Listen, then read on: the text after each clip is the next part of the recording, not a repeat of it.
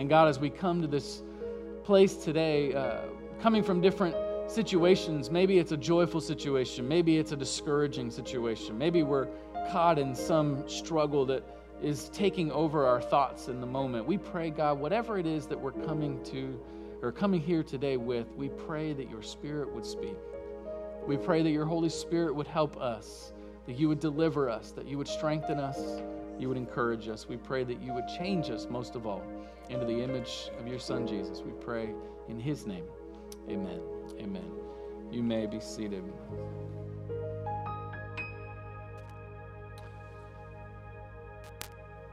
Well, they call him the king of the high wire. Nick Wallenda uh, is an 11 time Guinness World Record holder. And probably the thing he's most famous for is actually his stunt in 2012 when he walked across the Niagara Falls waterfall on a tightrope. And to prepare for this stunning event, you know, something that you should not try at home, he decided, you know, I might as well practice a little bit you know, it, the risk is high. And so he decided he was going to practice in a parking lot the whole week beforehand. And in this parking lot, he had local fire department fire trucks that were blasting water on him. And they had these massive fans, these industrial fans that were blowing air into his face, trying to simulate as best you can what it's like to walk across a tightrope with a waterfall. But if you can imagine, you can't really simulate something like that. You can't simulate being 1,800 feet uh, above and, and, and walking all the way across with all this water and wind blowing in your face. How am I supposed to do this? Course, there's 150,000 people who gathered live to watch this and then ABC ran a special that evening. I think it ran at like 9:30 at night, something late, to make sure they had as many people, millions of people watching this and he made it across. So there's the end of the story. He made it across. But here's what's fascinating to me as I heard the story recently. What's fascinating to me is not just that he made it across and what happened on the rope and, and the big spectacle of this TV special. What's incredible to me is what happened after the event. I mean, you could imagine that this is one of those highlights of your career. That this is the moment where you are literally in the spotlight. Everybody is watching just you for those minutes. And you, you could imagine that this would be the moment that you would be uh, maybe, maybe, inclined to, to uh, make it all about yourself. But what happens after the show, get this, for three hours, he picked up trash in the parking lot. For three hours. This, this is what he said because there were journalists around covering the story and they're wondering why in the world is he doing this. So they interviewed him and he said this He said, My purpose is simply to help clean up after myself. The huge crowd left a great deal of trash behind, and I feel compelled to pitch in. Besides, after the inordinate amount of attention I sought and received, I need to keep myself grounded. Three hours of cleaning up debris is good for my soul. Humility does not come naturally to me. Isn't that amazing?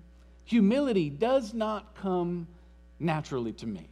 Now, I don't know about you, but it doesn't either for me. I, it doesn't come naturally for any of us, I would say. And not only is humility unnatural, it's really uncommon because it's so unnatural.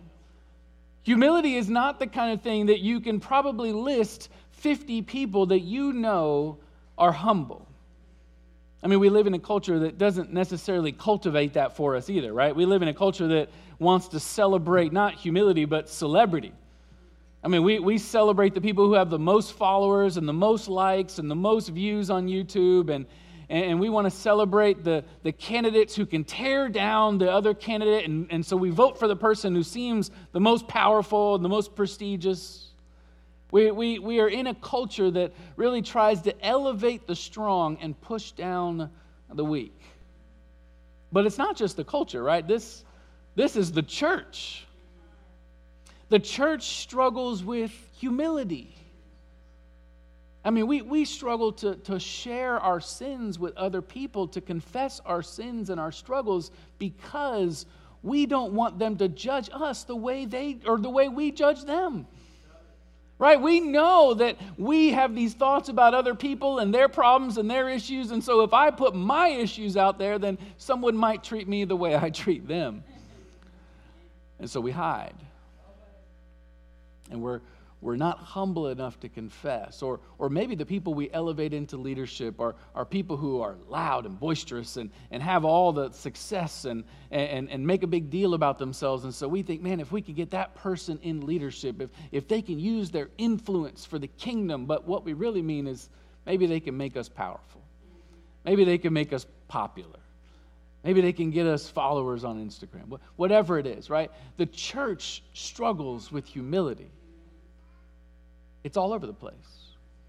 And so, how, how do we actually cultivate that? If, if it's not something that's natural for us, how do we cultivate humility in our life? That's what I want to look at today. And so, today we're committing, or sorry, continuing our series for Advent. And if you're familiar with the church calendar, or maybe you're new to church, Advent is the season where we celebrate the coming of Jesus and his birth, but also we celebrate looking ahead to his second coming. So, if you want to think about it like a circle or a cycle, we're celebrating his birth, but we're celebrating the end when everything will be made new. And so, Advent is this season that, that really celebrates the whole story of Jesus. You kind of get the whole picture at the beginning. And what's beautiful about the Advent season, in my opinion, is that what really is at the center of all these stories about Jesus' birth is humility. I mean, if you noticed last week when we started the series, Oscar was preaching, we have the story of this young Jewish girl, Mary, who's visited by an angel and is told that Jesus is going to be born in her. And that she is going to be this magnified, glorified position in the kingdom. She's going to have all this honor.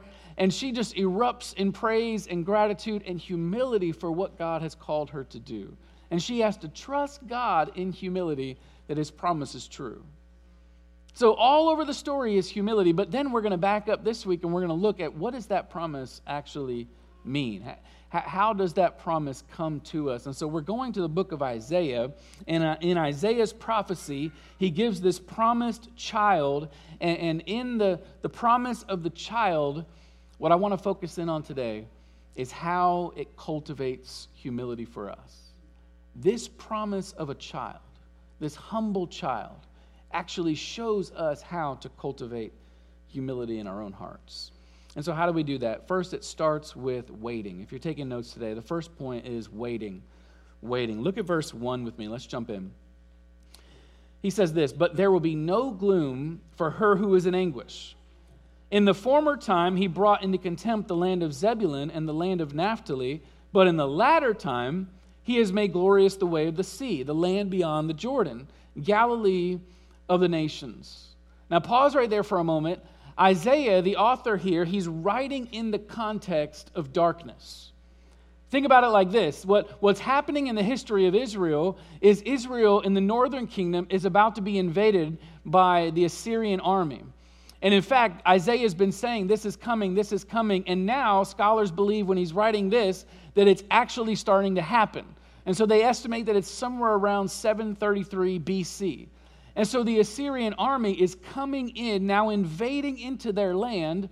And you could imagine, if you know history in the Bible, 722 is when the city would fall. So it's, it's 10 years of invasion, 10 years of darkness. And this is just the beginning of what's about to happen.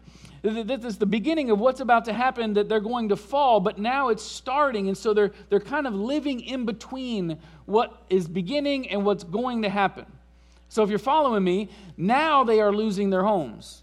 Now they are losing their family members. Now they are coming under the oppression of the Assyrian army. And so there's deep darkness, as Isaiah says. There's despair and depression. There's discouragement and worry.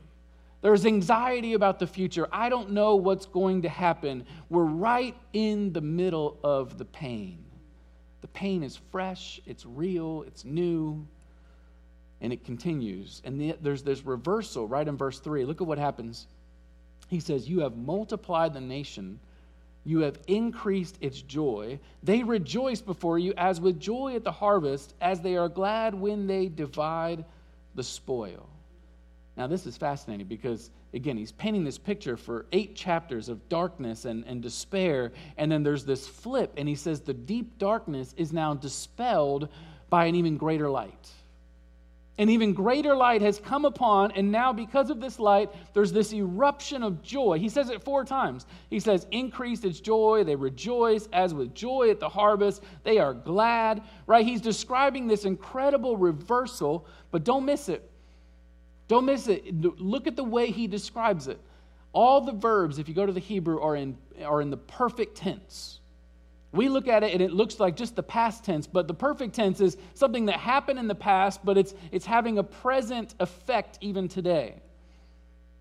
And in other words, Isaiah is describing this future victory, this future invasion of light, as if it's already happened. He's telling the story of the future as if it's already in the past. And now they're living in between it. How do you do that? How do you live right now in the midst of the pain while there's this promise that is said to be already fulfilled? How, how do you live in that in between status? The answer is humility. It's humility. See, humility, listen, humility waits between the pain and the promise. Humility waits between the pain of what you're experiencing, the darkness of what you're feeling, and the promise that God has said is already yours before his death, Henry Nouwen, uh, who's an author, he, he wrote a book called Sabbatical Journeys.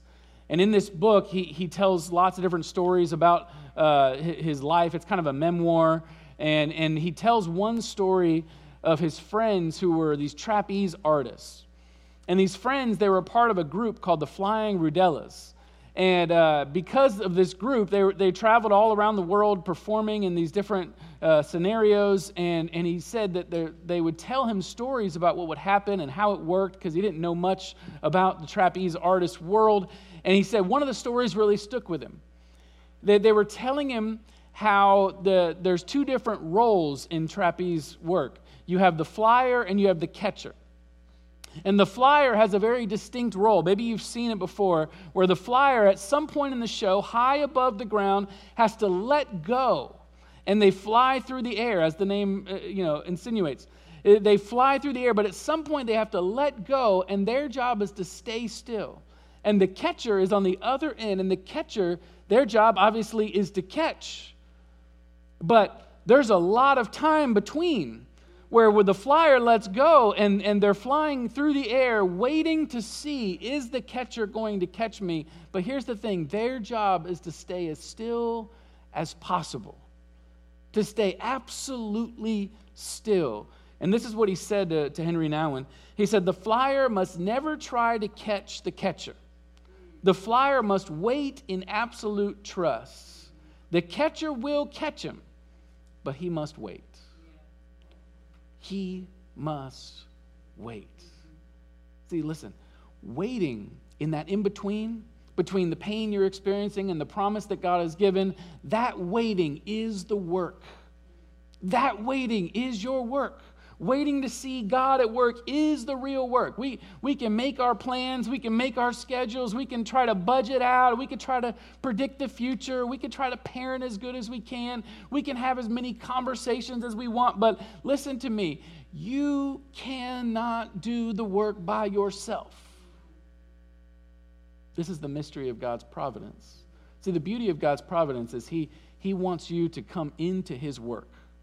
He has set up the world in such a way that he doesn't want to do his work by himself, even though he could. He's decided to invite you and me into it.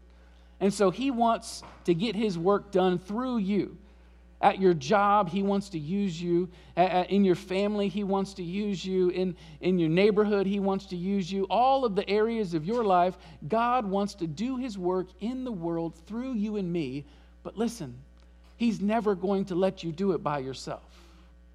The beauty of God's providence is somehow, some mysterious way, your work is completely dependent on His work.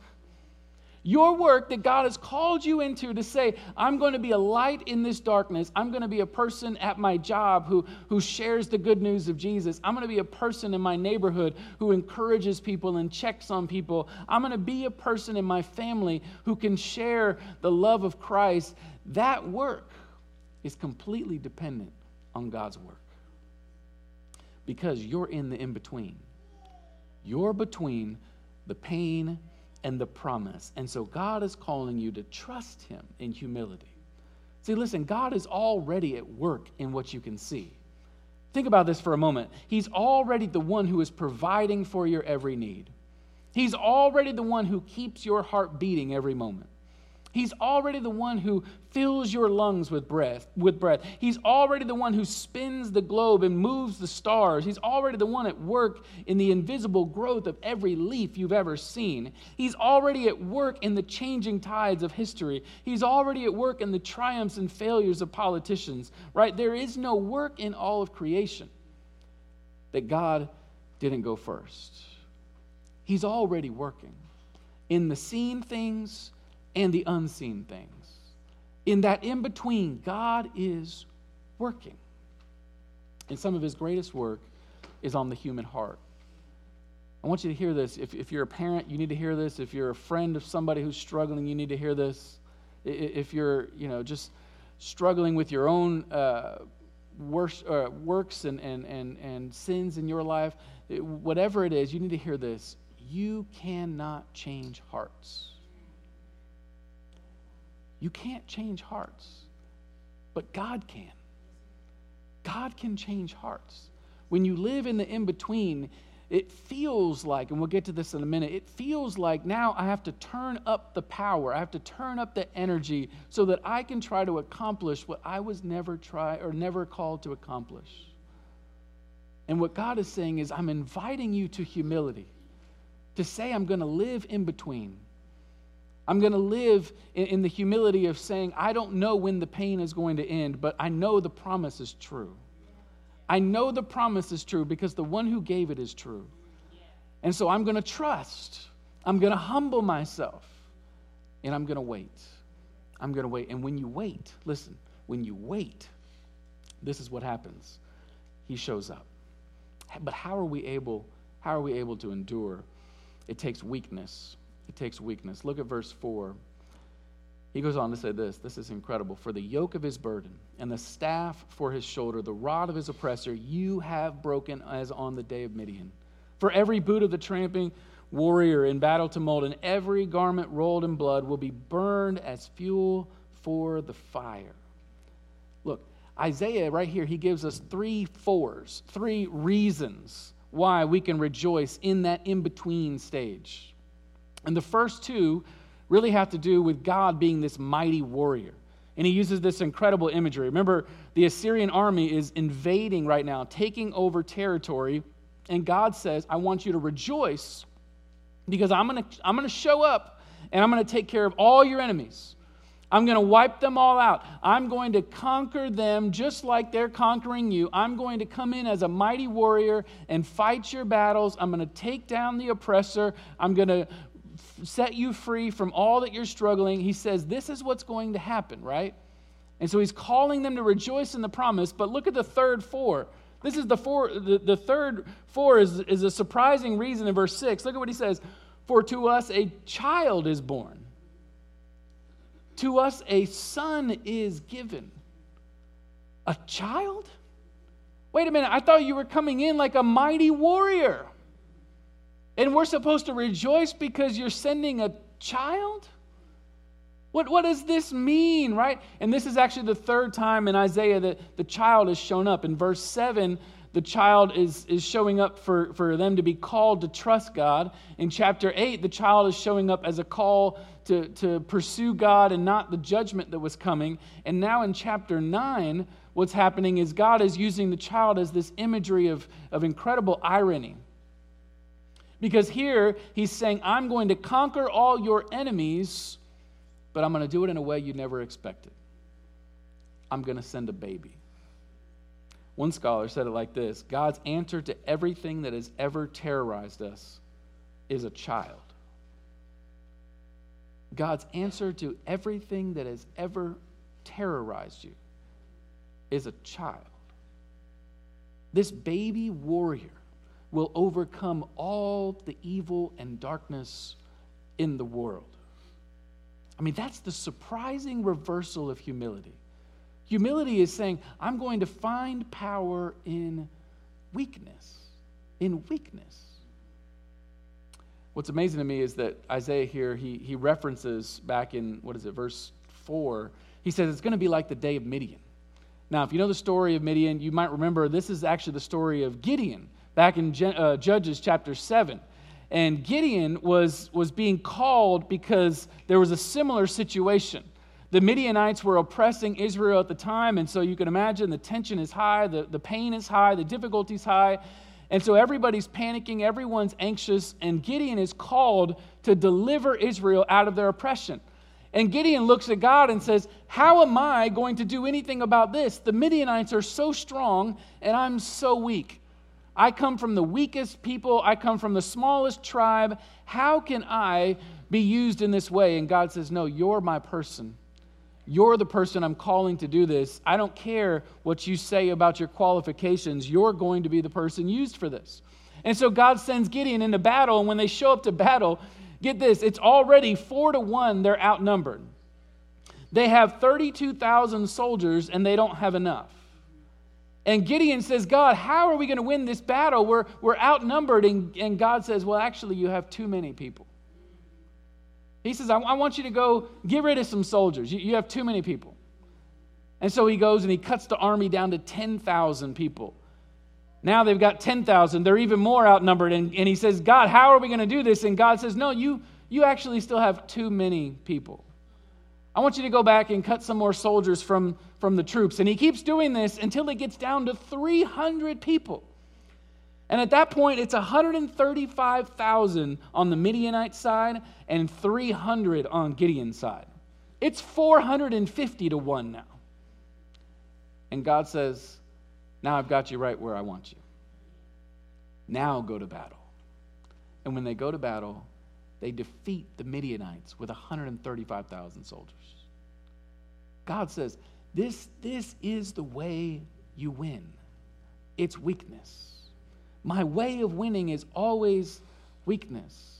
Or if you don't believe me, consider the Apostle Paul for a moment. In the New Testament, the Apostle Paul was probably the most influential person on Christianity other than Jesus himself. The Apostle Paul planted all these churches across the Mediterranean. He wrote half the New Testament. He was powerful. He was educated. He, he was connected. He, he was trained under the best rabbis, all these things, right? The Apostle Paul was the person you would recruit for any team. But it wasn't until later on when Paul says, I was given a thorn in my flesh that I really understood the power of God.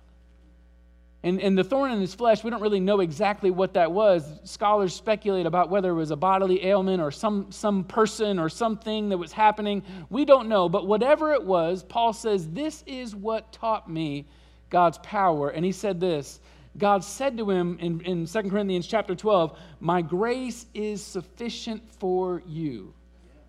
My power is made perfect in weakness. Paul said before that, he said, I asked God to get rid of it. Take it away from me. Take it away from me. Take away my weakness. Take away my pain. Take away all the struggle in my life. I need it to be done with. And God says, No, my power is made perfect in your weakness. See, before that, Paul thought power was found in himself, it, it, it was in his own status, it was in his own ability. And God had to break him to the point where he said, I have nothing left to trust but you. I have nothing left. See, we think the way to close the gap between the pain and the promise is to increase our power. We think the answer to our pain is more money. I think the answer to our pain is more influence, more followers, more vacation. Amen, somebody. We, we, we, we think the answer to our problem is more education or more connections or a bigger house or a better car or better children or hey so you, like we, we, we think if, if we can just have some more increase. If we can get bigger and better and be the best, do you notice the pattern? I mean, this gospel of more and better really reveals our pride. It really reveals that we think at the core of our being, I am the agent of change. My politics will bring about change, or my influence will bring about change, or my voice will bring about change, or my new job promotion will bring about change. What, whatever it is, we think that our, our agency, and I mean, do you hear the pattern? The pattern of pride is I am at the center and God is on the margins. And, and, and the pattern of humility is the complete opposite. See, humility isn't seeking to build my own power, it's embracing God's power. It's embracing God's power. And so when I decrease, He increases. That, that's how it works. His power is made perfect in our weakness. And so what He's promising is there's perfect power in all your failed parenting. There's perfect power in all of, all of your money that doesn't line up at the end of the month. There's perfect power in the sickness that is taking your loved one. There's perfect power in, in your job conflict that is just stressing you out in the middle of the night. God is saying, wherever you are weak, that's where my power is strong. That's where my power is perfect. You hear that? It's perfect right there in that place. In all our broken relationships, in all our struggling marriages, wherever we are weak, God is strong. Humility knows that we don't close the gap in our own strength. God does. And He does it in the most surprising way weakness. It's in weakness. And so when we give up our power to trust God's power, this is where there's wonder. And this is the last point, and we'll close. Wonder. Look at verse 7 it says about the child, of the increase of his government and of the peace there will be no end, and on the throne of David and over his kingdom to establish it and to uphold it with justice and with righteousness from this time forth and forevermore. The zeal of the Lord of hosts will do this. This is amazing. In verse 6, we are told the child is going to overcome all this darkness. How is that going to happen? Well, now we find out it's because this child is the divine child right? Isaiah has been describing this incredible person that this child will be. He'll be the wonderful counselor, which means the king is going to have the ability to strategize the victory. But not only is he going to be a counselor with incredible strategy, he's going to be a mighty God who has not just the strategy, the power. And then he's going to be an everlasting father who's, because of his victory, is going to bring all people together into his family. And because of that, he's called the Prince of Peace, who's going to bring about this shalom, this flourishing, this wholeness, where there's going to be life out of every death, out of every loss. And so, who is the child? He's Jesus, right? The child, his name is Jesus, but there's this vision that keeps increasing as the, as, as the prophet continues to describe who Jesus is. He says, The increase of his government, there will be no end. Right? When Jesus reigns, there will be no president or emperor or dictator or, or prime minister who will have any comparison to his reign. He will rule the world with truth and grace, as the hymn says. He will rule in justice and righteousness from this time forth and forevermore. What he's saying is this incredible reign of Jesus is going to be beyond your imagination. But how's he going to do it? This is the key. He's going to do it through humility. Isaiah says it like this He says, The zeal of the Lord is going to do this. I love that because what he's saying is God is so zealous so passionate for this renewal of all things, for this restoration, for your salvation, that God is going to do whatever it takes. Nothing is going to stop him. He will even become a child. In other words, what Isaiah is saying, there's not going to be anything that could stop him because God has set his heart on I am going to pursue you, I'm going to save you, I'm going to conquer all your enemies, even if it takes humiliation to get to the exaltation. Because hu- humiliation comes before the exaltation. In other words, humility is the path of glory. Humility is the path of glory even for God Himself. Even for God Himself. A couple years ago, I remember our uh, daughters got bikes for Christmas, and uh, we had three bike boxes. And if you ever had a, a, bike come in a box, it's quite an event. There's a lot to put together and lots of different parts. And, uh, you know, you got the handlebars and the seat and the frame and the tires and all the different things. And don't forget the stickers. The stickers alone take an hour. I don't know, but there's so many parts to the bike box that I, I, get all these parts out and I lay them out and I'm trying to put them together. And thankfully, I, I had some instructions, which I don't normally read the instructions because I struggle with humility as well. But, but I'm trying to read these instructions and I'm getting into a good flow and things are going well until I get to the last step of building this bike. The last step is you have to put the pedals on on the bike. And when you put the pedals on, usually all you do is just turn them, right? They, they just turn right in. They've got some threads and they screw right into the, to the frame. But as I'm turning it, the pedal's not going on. I don't know what's going on. I'm turning it, I'm turning it. I take it out, I look at it, and I'm thinking in my head, uh, you know, righty tighty, lefty loosey. That's what my dad taught me. Like this, you're supposed to turn right to tighten it, and it's not working. And so I look at the instructions that I had been ignoring for a few minutes, and the instructions say you have to turn left.